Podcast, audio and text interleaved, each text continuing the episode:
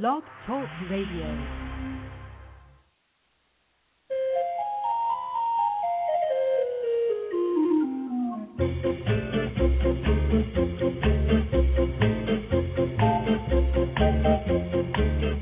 Good morning, animal enthusiasts, and welcome to the Pet Place Radio Show at its brand new time. Don't you love sleeping in on the weekend? I know I do. I'm Marie Hulett, and I'm really happy you've tuned in today. If you're new to the show, welcome. This is where you'll hear pretty much every animal topic imaginable and then some. And to the seasoned Pet Place listeners, thanks for following us to our new time. Now, let's get started.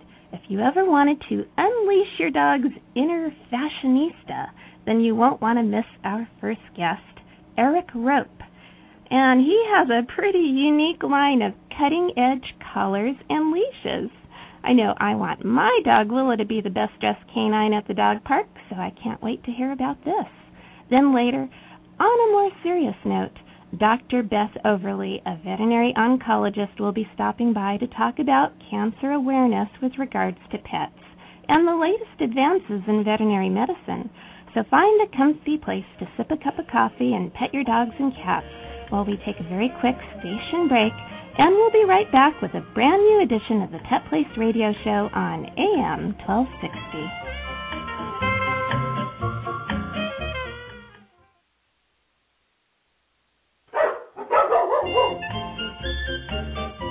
Welcome back. You're listening to the Pet Place Radio Show on AM 1260.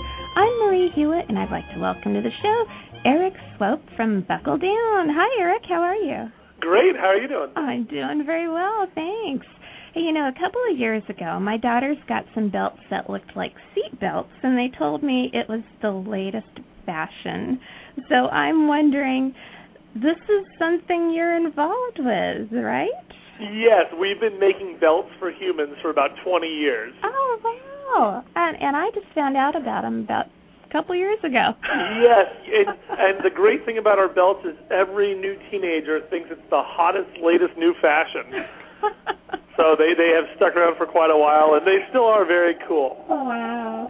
So you've been around a long time, but now you're expanding to add the world of dogs to your repertoire. Yes, about three years ago, we we opened up. Um, well, I was in the back one day, and I was I had adopted two pit bulls, and I'd rescued them from the shelter, and I was looking for a stronger collar. Um, the plastic ones just weren't cutting it anymore. Mm-hmm. So I, I went to the back and used some of the parts we had around our warehouse because we do manufacture here in the states, and uh, and I found some materials and made a dog collar. And about six months later, we had that design pretty well uh, perfected, or you know at least hammered out, and we uh, started selling that about two and a half years ago. And you have the coolest dogs on the block. Well, I thought so.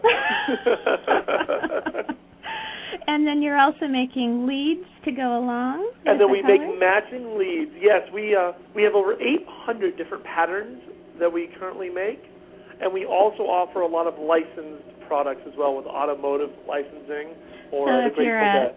A car enthusiast that likes a specific type of car, then you can go with that style for your collar and lead. Right, you could have the Mustang dog collar and leash, and the cool thing with the car angle is it's got a real seatbelt buckle as the clasp, and that's really what makes our product so unique. Is Well- the seatbelt buckle clasp. Okay, so if you have a real, I mean, I know on the the human belts, these are real seat belt buckles, but when we're talking about a, a little poodle, a miniature poodle, clearly they're not going to be wearing a collar that's big enough to have a full size seat belt buckle. Right, Do we actually offer the seatbelt buckle collars in two different widths. We Okay. offer an inch and a half, which is the standard seatbelt buckle you would have seen in the old cars, Mhm. and then we offer a miniaturized one, which is a one inch wide, and that's a little more popular, with, especially with the smaller dogs. Okay. And uh, and, and that is that is you know miniaturized version of the same seatbelt buckle. We also offer a half inch uh, version of our dog collar and leash. That doesn't have the seatbelt buckle. It has a, a plastic clip because the the weight issue. Okay. And and what made you decide that that this is going to really become popular in the dog world? What made you go ahead and jump in those waters? Well, you know we we're always looking for you know a way to expand the business and uh, diversify. And the the fashion, you know, we we love the fashion industry, and we've been doing that for so long. But uh, we we really did want to uh, pursue kind of other avenues um, that that utilize the same coolness that you know that, that we have success with in the fashion world. So. Mhm. You know, I, I think I think it's going very well. You know, obviously um, they've been picked up really ar- around the nation. We're in over 4,000 different stores, including Petco at the moment. So Oh, okay, okay. And can you also order them online? You can order them on our website on uh, belts. That's B E L T S direct dot com. beltsdirect.com. Okay. And if somebody was really interested in a specific car style and and perhaps you didn't have those online, can you custom make? Well, if we have the license, we can do it. Um, so it's we. If you can check with us. If you don't see it online, just check with us about the car style, and we will tell you if we have the license to do it. I know a lot of people are concerned about colors and making sure that they're secure and a, a dog can't get them off easily because if they lose their collar, then they lose their tag and that's their voice to get back home if they're ever lost.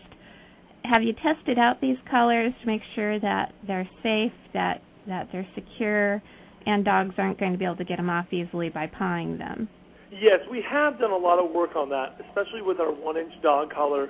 We ended up making the buckle a little stronger, stiffer to, Okay. to press the button in, just for that exact reason. Um, you know, and at, at the end of the day, you know, nothing's perfect, but but our colors are pretty hard to get off. Okay. And ha- have you put any posted any photographs on your website to show what these look like so that Oh. people can get an idea? Yes, there's tons of photographs on our website as well as on Facebook. Uh, if you just search Buckle Down Products, Okay. you can see a lot of our colors on Facebook and a lot of happy dogs on there as well. Do you find that most of the dogs that enjoy wearing these are more of the larger breed? Well, on the larger breeds, we definitely utilize the wider collars, so it does you you see it more. Mhm. However, I'd say that uh, we we end up selling quite a bit of collars in the 11 inch neck size to about the 16, 17 inch neck size. Okay. So okay. you know, not not actually. It, it looks like it would be going for a much larger dog. It, it does work very well for the larger breeds, but a lot of the smaller breeds really do like them as well. Okay. When I think of a seatbelt buckle, I think that it's a little heavy and and bulky. Is it uncomfortable at all? Have you noticed any of the dogs that you've personally handled uh, objecting to having these collars on? Um, actually, the the one inch collar weighs about an eighth of a pound, which Mhm. is much less than a normal dog eats in one sitting. So it really is not that heavy. Okay. And another thing about our collars is we use such a tight weave on the webbing that a lot of dogs, if you look around their neckline, you can see where the collar actually has ripped the hair out of out of their bodies. Mhm. And that happens when you get a loose weave on the webbing. Okay. And because our webbing is so tightly woven, a lot of dogs have actually uh, owners have reported to us that after wearing our collar for a few months, their dog's hair had actually grown back and their coat looked much nicer. Oh wow, that's a great plus. Yeah, it really is. So, so you know, actually, we've had a lot of great comments about that. And I know a lot of people are way into fashion with their pets, especially here in Southern California. Uh, do, do you think that people are enjoying this new fashionable alternative? Yes, I mean these colors give you such a variety of different, you know, ways to express your, yourself or your dog. So there's just, you know, no other color company offers the amount of variety that we do. So we have a lot of repeat customers, a lot of people that do buy multiple colors for the same dog because they, you know, different days require different colors. there you go. And plus, you have to match your your human. So. and you can buy the matching belt for yourself. Ah, there And you go. A lot of people end up do matching their belts with their collars and their Oh, leashes. That is very cute. I know that you're always brainstorming and thinking about new products that you want to bring out in the future. What are your big plans? Well, we just released a new color that's made out of hemp, so it's a more of a recycled, um, you know, recy- recycled and re- refurbished uh, materials. Okay. So it's a little more eco-friendly. As well as we actually just introduced a line of dog bowls that are in the shape of the different auto brands. Oh. So you've got Oh. like a Ford bowl, a dog bowl in the shape of an oval from the Ford oval, okay. or a Chevy bow tie bowl in the shape of a Chevy bow tie. Ah. So very kind of unique and cool um, as well items. So. Okay. And do do you think the dogs really care? You know, I think they do. I think it's important to be uh, able to express yourself, and I think go. your dog, I'm sure, feels the same way. In fact, when they meet at the dog park, they say, "I have got a brand new cool bowl that's better than yours." exactly. Oh, let's give out your website one more time so that if people want to check out the Buckle Down products, they can see some of the photos and, and order. Yes, it's www.beltsdirect.com. And you said you can also get these at your local pet supply stores like Petco. Yes, like uh, in the LA area, you know, Petco would be a great place to start. Okay, Eric, these all sound like really fun products, and I really had a lot of fun talking with you. This is this is great. So thanks so much for being on the Pet Place. All right, well, thank you very much for having me.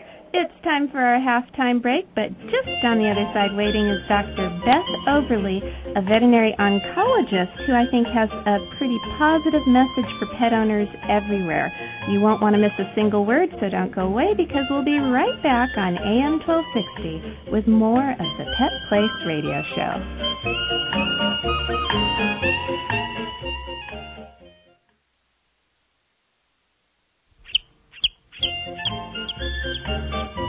Welcome back to the Pet Place Radio Show on AM 1260. I'm Marie Hulett, and joining me now is Dr. Beth Overly.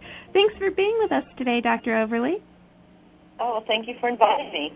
I understand that you're a veterinarian that specializes in cancer care. Would you tell us a little bit about that, please? Yes, um, I'm a veterinarian, and I'm also board certified in veterinary oncology. And um, oncology is just a very fancy name for cancer, um, or the study of cancer. But yes, and so one of the questions people do have is what is the difference? And so what the difference is is that in addition to having the four years of undergraduate and four years of veterinary school training, we have an additional four to sometimes even up to six years of um, postgraduate training, um, Oh. and we have to pass an, a series of two additional examinations. Oh, I had no Uh, idea it was so much longer. Is that full time? Going to school? It is full. It is full time. It's very full. It- During your internship years, it's usually a 50-hour work week, and probably during your three years of residency, it is as well. My the goodness. examinations that they have us pass, the one of them is about an eight-hour exam, and the second one is about a 16-hour exam. Um, and they pretty much review everything from the past 10 years of veterinary oncology. wow. So it's quite thorough. So yes, that's very intensive. What made you decide to get into oncology? You know, it was almost a lark. I did have a grandfather that died of asbestos-related mesothelioma, and that might have played a role. But the other thing was that when I was in my internship year um, at University of Pennsylvania, going through, I really enjoyed the oncology service. I had a horrible time on medicine. I loved the people, but I had so many animals die of different diseases, and it was so frustrating because I didn't really always know why. But with oncology, so many of the patients actually seemed to be happy and healthy, and you know they had cancer, but you know their lives were good. And I just thought, wow, this is maybe something that was more interesting than I thought. And there were a lot more treatable cancers too. Yes, there was a lot of either treat, treatable or manageable, um, Okay. in the sense that sometimes they're treated as chronic, you know, managed as chronic diseases. But these dogs weren't all sick and dying; they had good qualities of life, and um, you know, the research was very interesting. And of course, cancer is a very tough challenge to cure and to uh, to treat. I I know that there are also a lot of challenges when a pet owner finds out that their pet has cancer. Can you talk a little bit about that? What an owner sh- should expect to go through once they get that diagnosis? Yes, I've had it uh, myself. I had one of my dogs diagnosed when he was four, and I think the first thing is is that it's really an emotional shock. It's a huge impact, and I think that you know we all love our pets, but you know, and they're with us day to day. So, so for so much of our day, that it you know the idea of not being with your pet is is profound. I think so. The first thing is, is that it is a big emotional shock. I think the second one is once you go in and you start talking about treatment there is a cost consideration. Unfortunately, so many owners still don't have pet health insurance.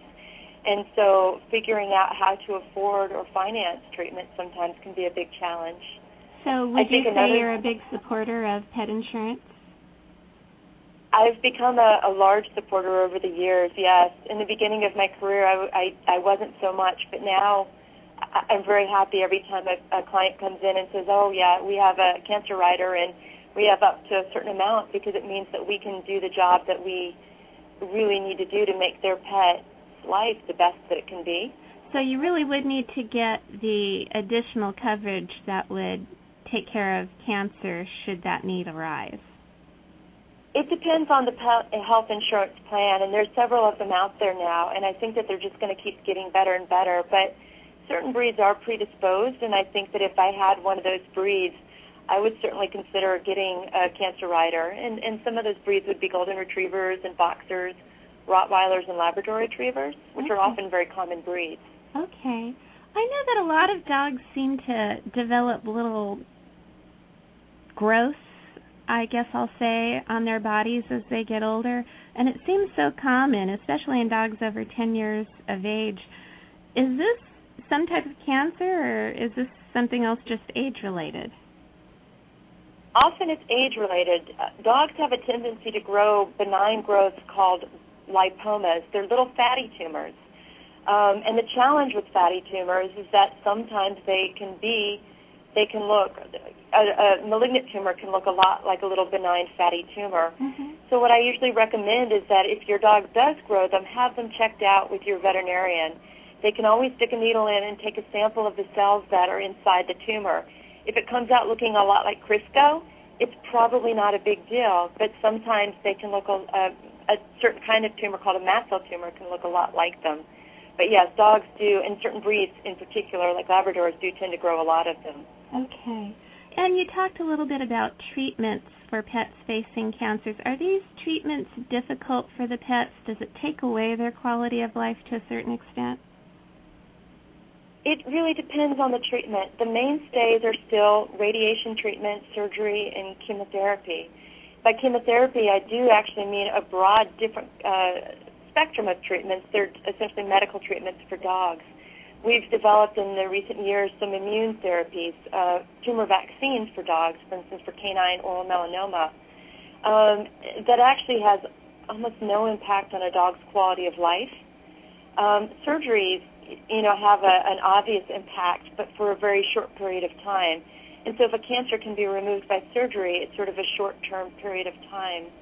When we talk about traditional chemotherapy, it certainly can have an effect on on life quality. Again, it's for a shorter period of time, but it's much different than what they have in human medicine. Okay. In human medicine, they treat humans much harder, and they give a lot more dose-intense regimens. And so with dogs, I mean, really, a lot of our dogs that we treat with chemotherapy on a weekly basis, they're still running and exercising and eating and playing ball, and we try to keep them out of the hospital because we know we can't really ask them if this is what they want. Mm-hmm. So we try to make their quality of life great. And do you find that if they're home, it actually is better for their their treatment regimen anyway, rather than being in the hospital where a lot of dogs are very frightened? Yes, a hundred percent. We really try hard to keep them out of the hospital as best as we can, and we try to make their their visits to the hospital when they come in as fun as we can as well. so we do a lot of positive reinforcement. Aww. We have a ton of toys and balls and treats, and you know some of the dogs go racing in. You can't always convince a cat, but you know we try to make it so that it's something at least for them that is is at least seems a little bit more fun than it does to their owners. well, that's um, great. Yeah. yeah, I like that, and and it probably puts the owners at ease as well to be able to bring their their pets into a positive atmosphere because I'm sure the owners are pretty stressed. They are. A lot of owners are very stressed, particularly in the beginning, because it's this this whole crazy world that they're starting to live in, and you know, hopefully by the middle or the end, it becomes routine, and and it's a pleasure. I consider it a success success when they tell us, oh yeah, you know, Fido or Fifi, they just love coming here. They just race into the door, and, and for us, it makes us feel great too. Um, That's just as it does to see their pets alive three years after. You know, those are the things that really make my job worth it. How does complementary medicine play a role in cancer treatment? Can you talk a little bit about that? Yeah, I think it can play a, a good and important role, but I want to define it first because some people confuse complementary with alternative. And so alternative medicine is usually treatments that replace the standard of care. And we can't really believe in that. I, Richard Dawkins, I think, said that there is no alternative medicine. There's just medicine that works and medicine that doesn't. Mm-hmm. Um, complementary medicine is a little bit different. It's a variety of therapies and treatments that are used to improve quality of life and hopefully to improve patient outcomes. And I think that we can all stand behind that. And some of the recommendations that would fall under that are as simple as dietary change um, in human medicine, exercise, moderate exercise for cancer patients has shown to improve both quality of life and overall survival. Wow. You know, a support group, even for the owner, it may or may not play a role in the patient's uh, quality of life, but it can because the owner is less stressed and more supported. But yes, those are all things that can be um, definitely integrated, and actually integrative medicine is sort of the new term okay. for complementary medicine. Ah, okay, learning something new. Mhm. I know that a lot of people are are saying that they're seeing more cancer and they've had more pets that have been diagnosed with cancer. As an actual oncologist, what's your take on this? Are you seeing more cancer in dogs and cats? You know, it's a hard question to answer, and I do think that the overall incidence of certain tumors has increased. But I think one of the other things that we recognize is that there's certain breeds that are predisposed to cancer that become more popular. And these breeds do tend to change with time, and so we see more cancer because of that. Another thing is that veterinarians, general veterinarians, are doing a great job of keeping dogs and cats alive longer. Mhm. And so we're also seeing a lot of older dogs. And so there are young dogs that do get cancers that are more likely to be genetically related, but we're also just seeing it because they do live longer. About 50% of dogs over the age of 10, I think, are diagnosed. okay. And so it's something that we're just seeing in an older population. We had a guest on the Pet Place previously who talked about sunscreen and helping to prevent skin cancer. Do you have any suggestions about that, and, and do you see much skin cancer in pets? The most common skin cancers we see in pets, actually the most common malignant tumor is a disease called mast cell tumor. And it's not necessarily related to the sun. But if you're in Arizona or Texas or one of those places and you have a white cat that likes to sunbathe, you know, it's probably better to not have that that uh, pet actually out there in the sun too much. Okay. So and I'd about say that dogs moderation that have pink noses and pink lips, or any animals that have sections of of skin that doesn't have any pigment? Are they more prone to this type of problem? Certainly, boxers, short-haired dogs such as boxers, and, and especially ones that again are in, in very sunny areas, they can often grow either little benign growths or sometimes they can develop malignant tumors, but they don't get the same um, kind of cancers. When they get melanoma, it's often inside the mouth, inside the oral cavity, and not on the skin. Okay. Whereas in humans, one of our big concerns is, is malignant melanoma in the skin caused by sun exposure. Okay. Well, while we're on the topic of prevention, we've we've discussed the topic of cigarette smoking with regards to human health. How does that affect pet health? Does an animal that lives with a smoker have a higher risk of developing certain types of cancer? Yes, and there, especially in cats, there's been research done. They were looking for squamous cell carcinomas, which is an oral ki- a tumor in cats, and they were looking for a, a causal effect or at least an association with smokers in the household. One of the surprising, interesting findings they found is that there is an effect, um, but there's an even greater effect on a, a very common feline tumor called um, gastrointestinal lymphosarcoma. So for cats with intestinal lymphoma, what they believe is that they lick the carcinogens from from the smoke, the secondhand Ah. smoke, off of their coats and ingest it. Okay. Um, but there is an increased risk with the number of smokers in the house, the number of packs smoked per day. Mhm. Um, I think that dogs are the spontaneous tumor model for human cancer, and even though the studies haven't all been done, it bears that if if cancer can be caused by smoking in humans, it most certainly can in dogs and cats as well. Okay. And I've heard too that dogs with long noses are a little more susceptible to this sort of cancer than dogs with flat noses because there's more surface area that the the smoke and the secondhand ingredients um, in the secondhand smoke uh, can cling to. Have you heard anything about that? Yes, and so there are certain cancer or tumor types that do tend to, to be more um, prevalent in the longer nosed breeds, as there are certain ones that are in shorter nodes, but yes, exactly. So bottom line is don't smoke. you know, don't have your pets associated with it. And what I tell my owners is that the best thing that they can really do for their pet and for themselves is they can, for one, I mean, I know the cat owners roll their eyes, but exercise has been shown in humans and in pets to be good. Two, stop smoking, and three, you know, maintain good you know, body weight and just eat a healthy diet. Definitely. Um, well, Dr. Overly, this is all great information. Find out more at www.vetcares.com. And it's time now for our last station break in the program. But when we return, get ready for Pet Place news and events here on AM 1260.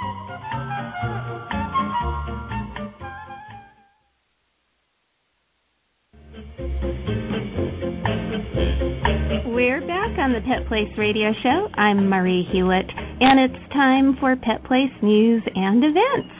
I am very pleased to announce that all of us from the Pet Place will be returning to America's Family Pet Expo April 15th, 16th, and 17th at the Orange County Fairgrounds.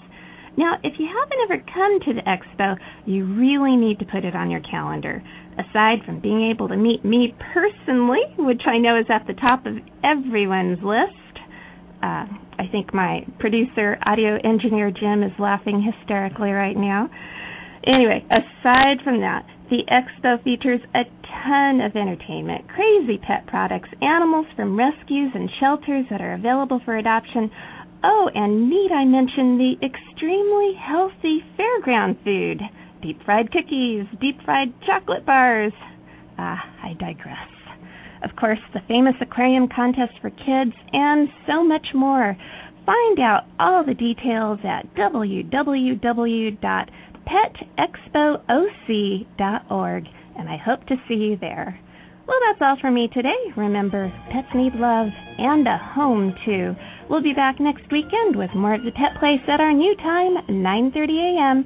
here on AM 1260. I'm Marie Hulett. Please spay or neuter your pets and have a wonderful day.